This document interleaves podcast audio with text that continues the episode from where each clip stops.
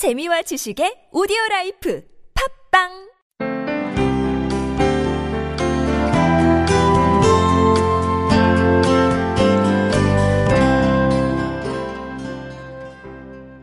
예, 오늘 함께 나눌 말씀을 먼저 읽도록 하겠습니다. 창세기 15장 말씀인데 에, 혹시 자막이 뜨는 같이 한번 읽어주셨으면 좋겠습니다. 창세기 15장 1절에서 5절까지 말씀입니다.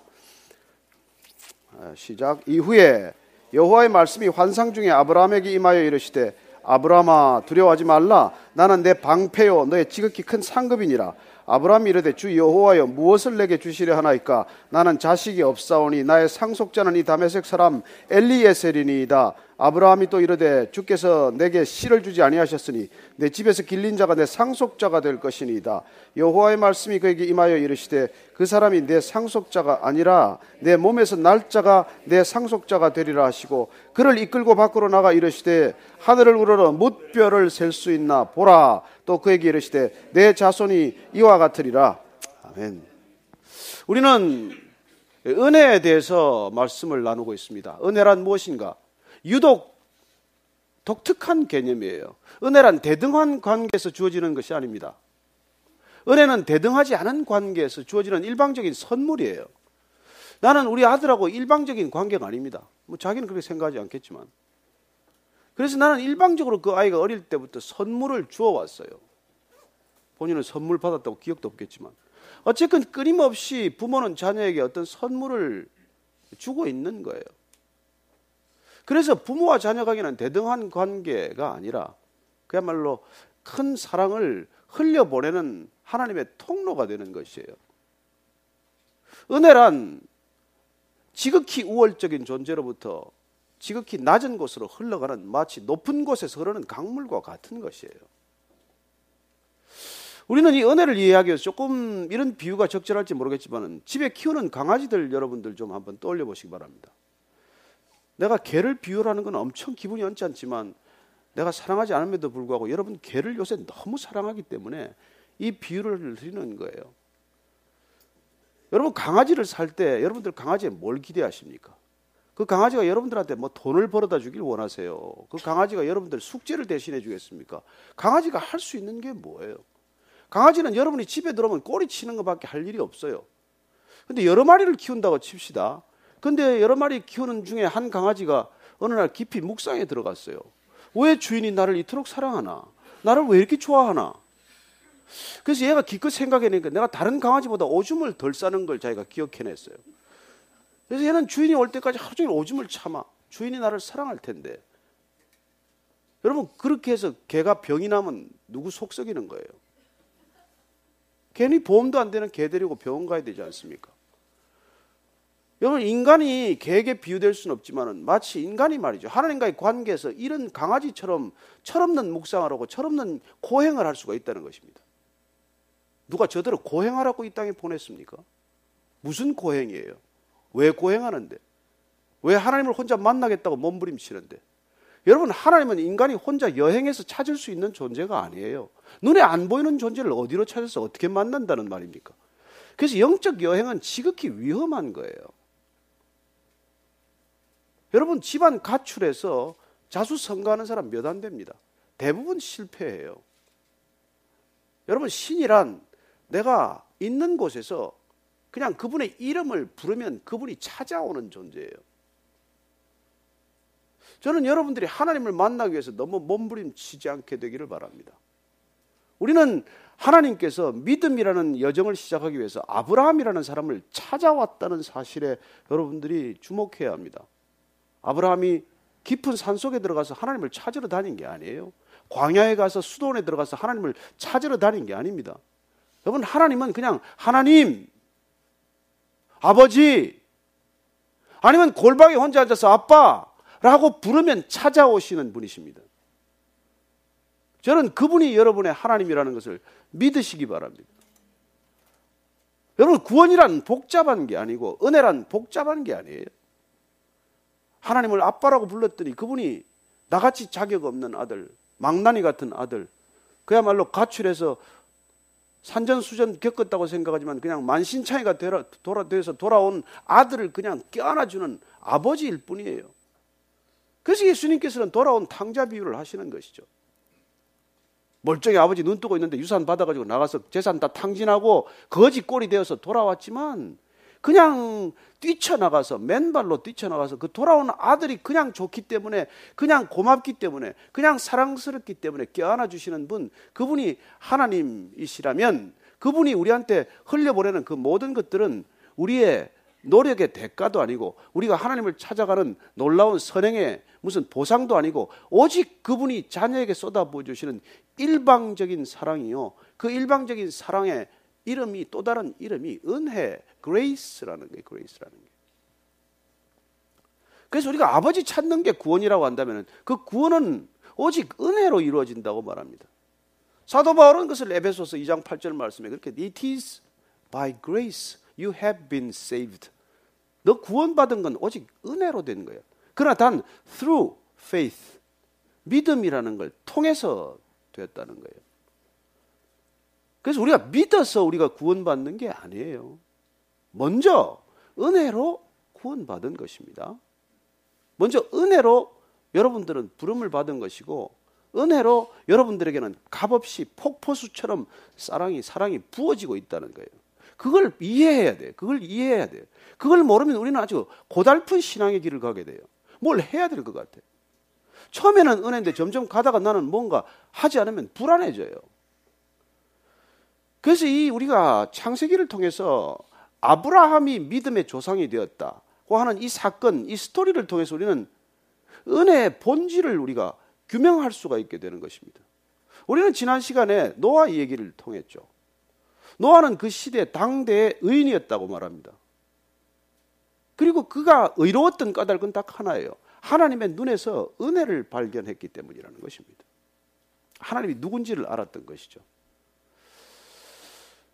그래 여러분이 하나님이 누군지를 아는 순간 여러분들은 이미 구원에 이른 것이고 그리고 그 구원은 그야말로 일방적으로 준비된 하나님의 플랜이라는 거예요. 하나님은 아브라함을 찾아가서 믿음의 조상을 만들 플랜을 가지고 계셨어요. 그리고 그 플랜은 놀랍게도 우리가 창세기 12장 1절을 보면 하나님께서 아브라함을 찾아와서 일방적으로 접근하셔서 너는 내가 지시할 땅으로 가라. 내가 살고 있는 이 갈대아 우르 땅을 떠나서 내가 내게 앞으로 지시할 것인데 미리 지시하지 않았어요. 그 땅을 가면 내가 너로 큰 민족을 이루게 하겠고, 내가 너로 이름을 창대하게 하겠고, 내가 너로 복의 근원이 되게 하겠다고 일방적으로 약속을 하시는 것이죠. 그래서 그 은혜의 내용, 은혜의 설명서가 1항, 2항, 3항이 있는데 그게 그 은혜의 내용 설명서예요. 일종의 은혜의 성분 분석표예요.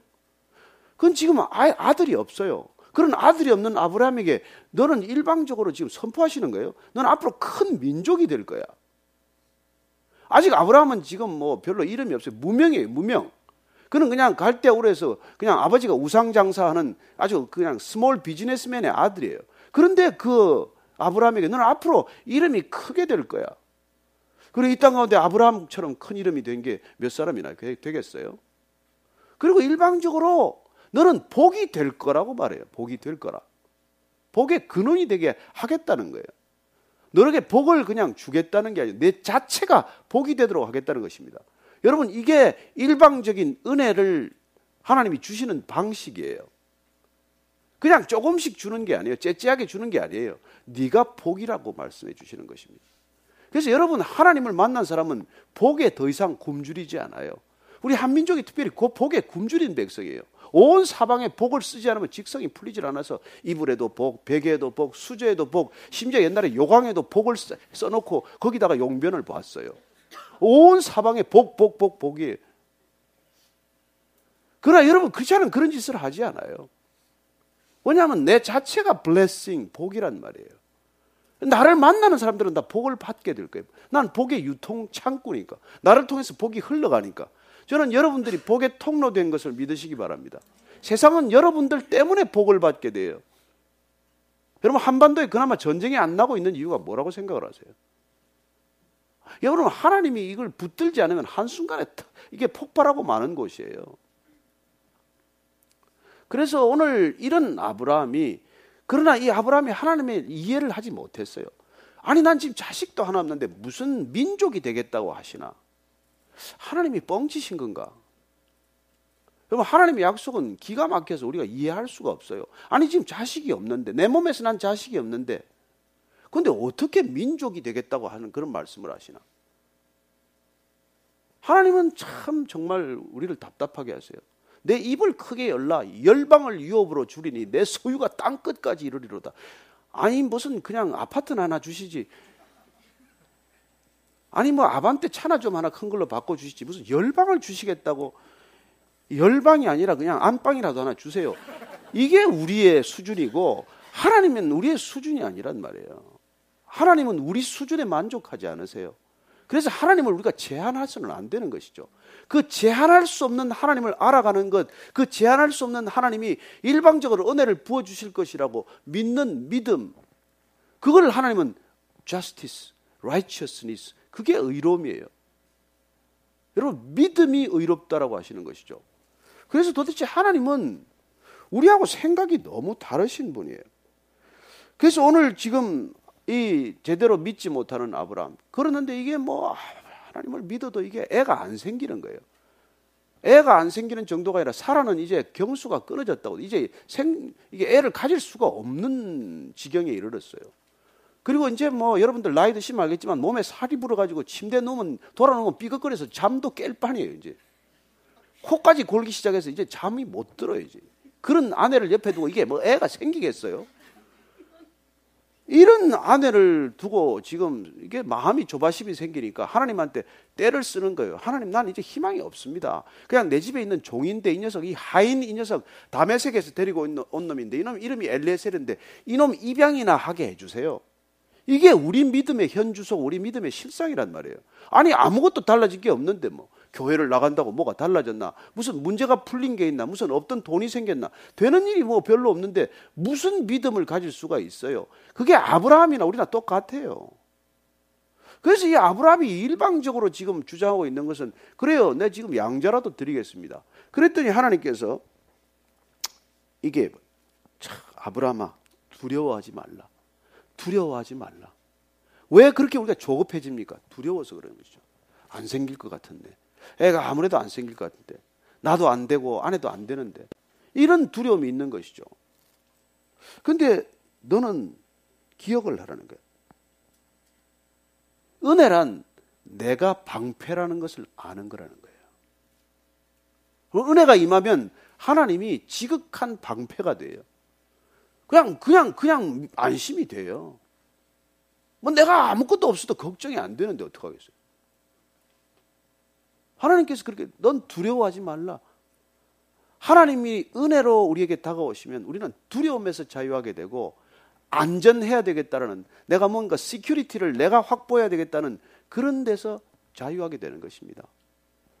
놀랍게도 나는 너의 지극히 큰 상급이다. 내가 너에게 한없이 한없이 보상해 주겠다.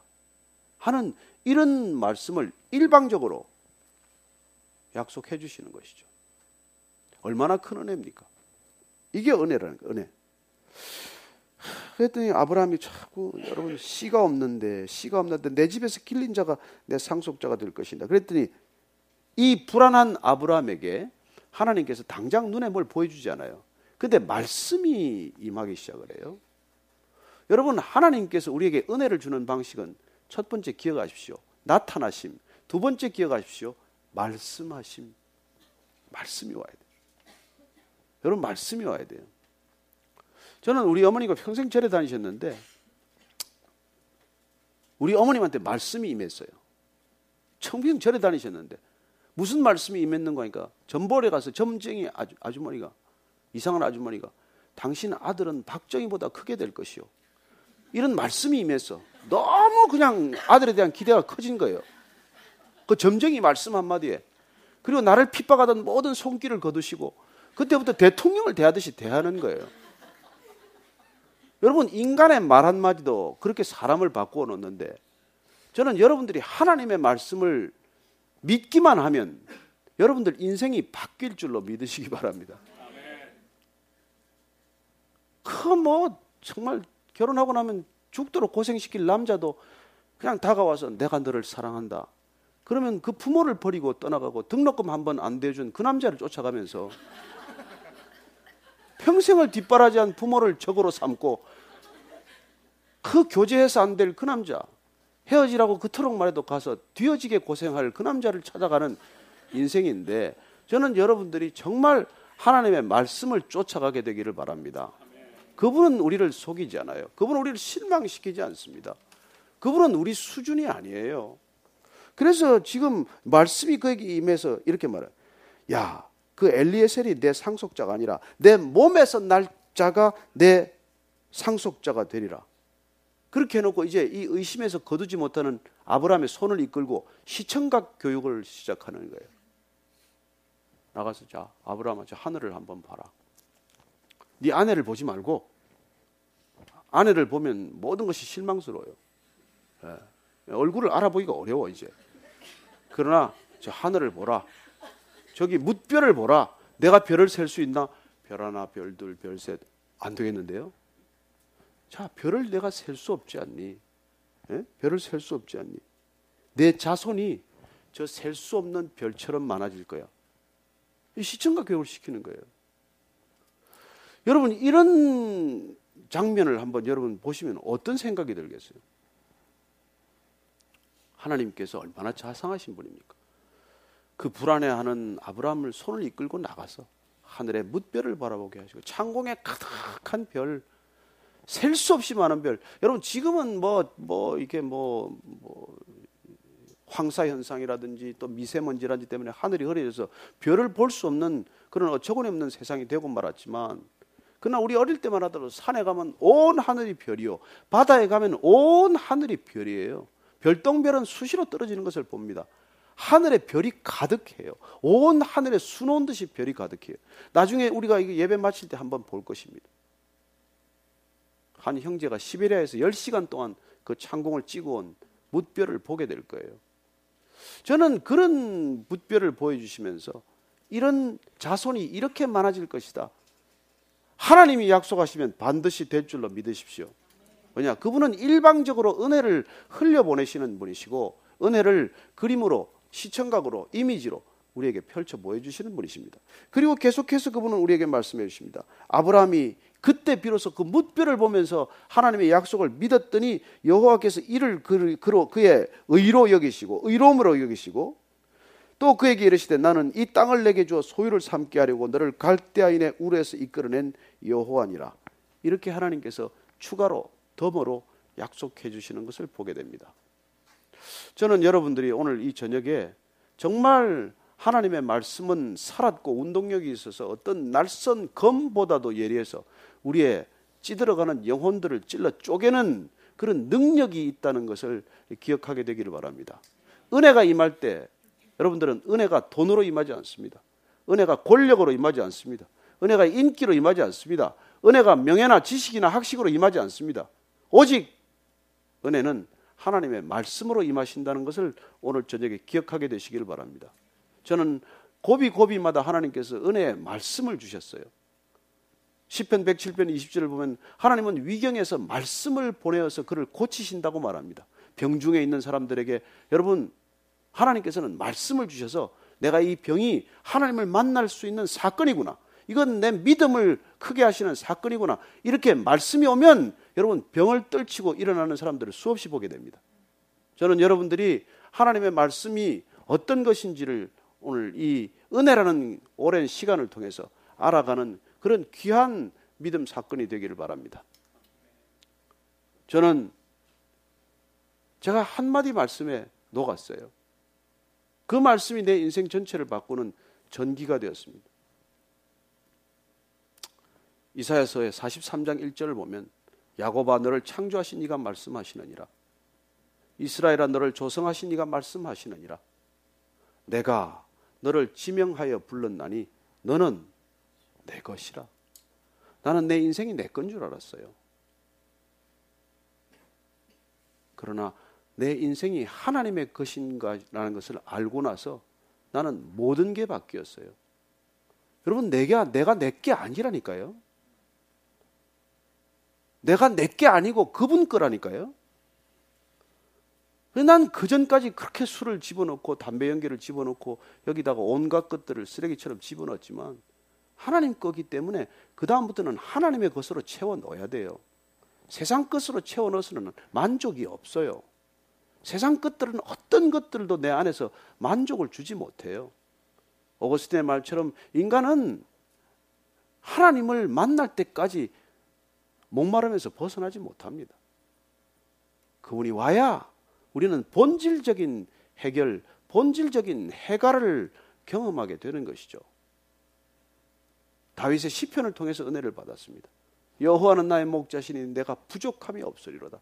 여러분 인생 가운데 나는 부족에 너무나 많이 시달렸어요. 결핍과 어려서 아버지 없이 자란 것, 돈이 없어서 유학 못 간 것, 네트워킹이 없어서 취직이 잘 안 되는 것, 뭐 그런 모든 부족감들에 시달릴 때 이 말씀은 얼마나 큰 위로가 되겠어요.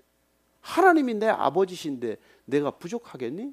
부족함이 없어요. 그 나를 푸른 초장에 누이시며 쉴만한 물가로 인도하시는도다. 내 영혼을 소생시키시고 자기 이름을 위하여 의의 길로 인도하시는도다. 내가 사망의 음침한 골짜기를 지날지라도 해를 두려워하지 않을 것은 주께서 나와 함께 하심이라. 주의 지팡이와 막대기가 나를 아니하시나이다. 내 원수의 목전에서 내게 상을 베푸시고 기름으로 내 머리에 바르셨으니 내 잔이 넘치나이다. 나는 이게 너무 은혜를 받았어요. 나는 폭탄주를 사랑했기 때문에 내 잔이 넘치나이다 할 때마다 그냥 흘러 넘치는 잔 My cup overflows 너무 기분이 좋아요. 어, 실제로. 내가 여호와의 집에 영원히 거하리로다. 여러분 여호와의 집에 영원히 거하는 게 시작된 것은 그 말씀을 통해서 저와 여러분이 하나님을 알 때 시작이 되는 것입니다. 제가 신학교 갈 때는 딱 한마디 말씀이에요. 모든 성도 중에 지극히 작은 자보다 더 작은 나에게 이 은혜를 주신 것은 측량할 수 없는 그리스도의 풍성을 이방인에게 전하게 하시고 영원 전부터 만물을 창조하신 하나님 안에 감추었던 비밀의 경륜이 어떠한가를 드러내려 함이라. 여러분 그 말 한마디가 내 인생을 바꿉니다. 그리고 그 말씀의 은혜가 우리한테 임하면 어떤 것도 부족하지 않아요. 견딜만 해요. 이까지 것 여러분 없어도 그만 있어도 그 말입니다. 눈에 보이는 것들은 다 사라질 것들이에요. 저와 여러분들은 50년 후에 아무도 이 자리에 앉아 있지 않습니다. 땅에 있거나 태워버렸거나 먼지처럼 흩날렸거나 영원한 것은 그때도 이 말씀일 것입니다. 저는 여러분들이 이 말씀 가운데 은혜를 발견하기를 원하고 그리고 그 은혜가 여러분들을 날마다 이 세상의 목마름으로부터 이 세상의 허기짐으로부터 이 세상의 불안으로부터 이 세상의 엄청난 박해와 억압으로부터도 여러분, 여러분들을 자유케 하실 것을 믿으시기 바랍니다. 은혜는 여러분 놀라운 생명력을 지녔습니다. 여러분들이 은혜가 가슴에 차오르고 여러분들의 영혼 가운데 차오르기 시작하면 여러분 고난은 더 이상 고난이 아닙니다. 어려움은 더 이상 어려움이 아니에요. 그래서 여러분들은 은혜에 충만할 때 고난 가운데로 뛰어드는 놀라운 사람들이 되는 것입니다. 세상은 고난을 피하는 것이 복이라고 말하지만 아니요. 은혜가 충만한 사람은 고난 가운데로 뛰어드는 것을 축복으로 깨닫는 사람이 되는 것이죠. 여러분 인생은 살만합니다. 왜요? 하나님의 은혜가 끝없이 흐르는 인생이기 때문에 그런 것이죠. 여러분들 인생에 그런 은혜가 날마다 흐르기를 축복합니다.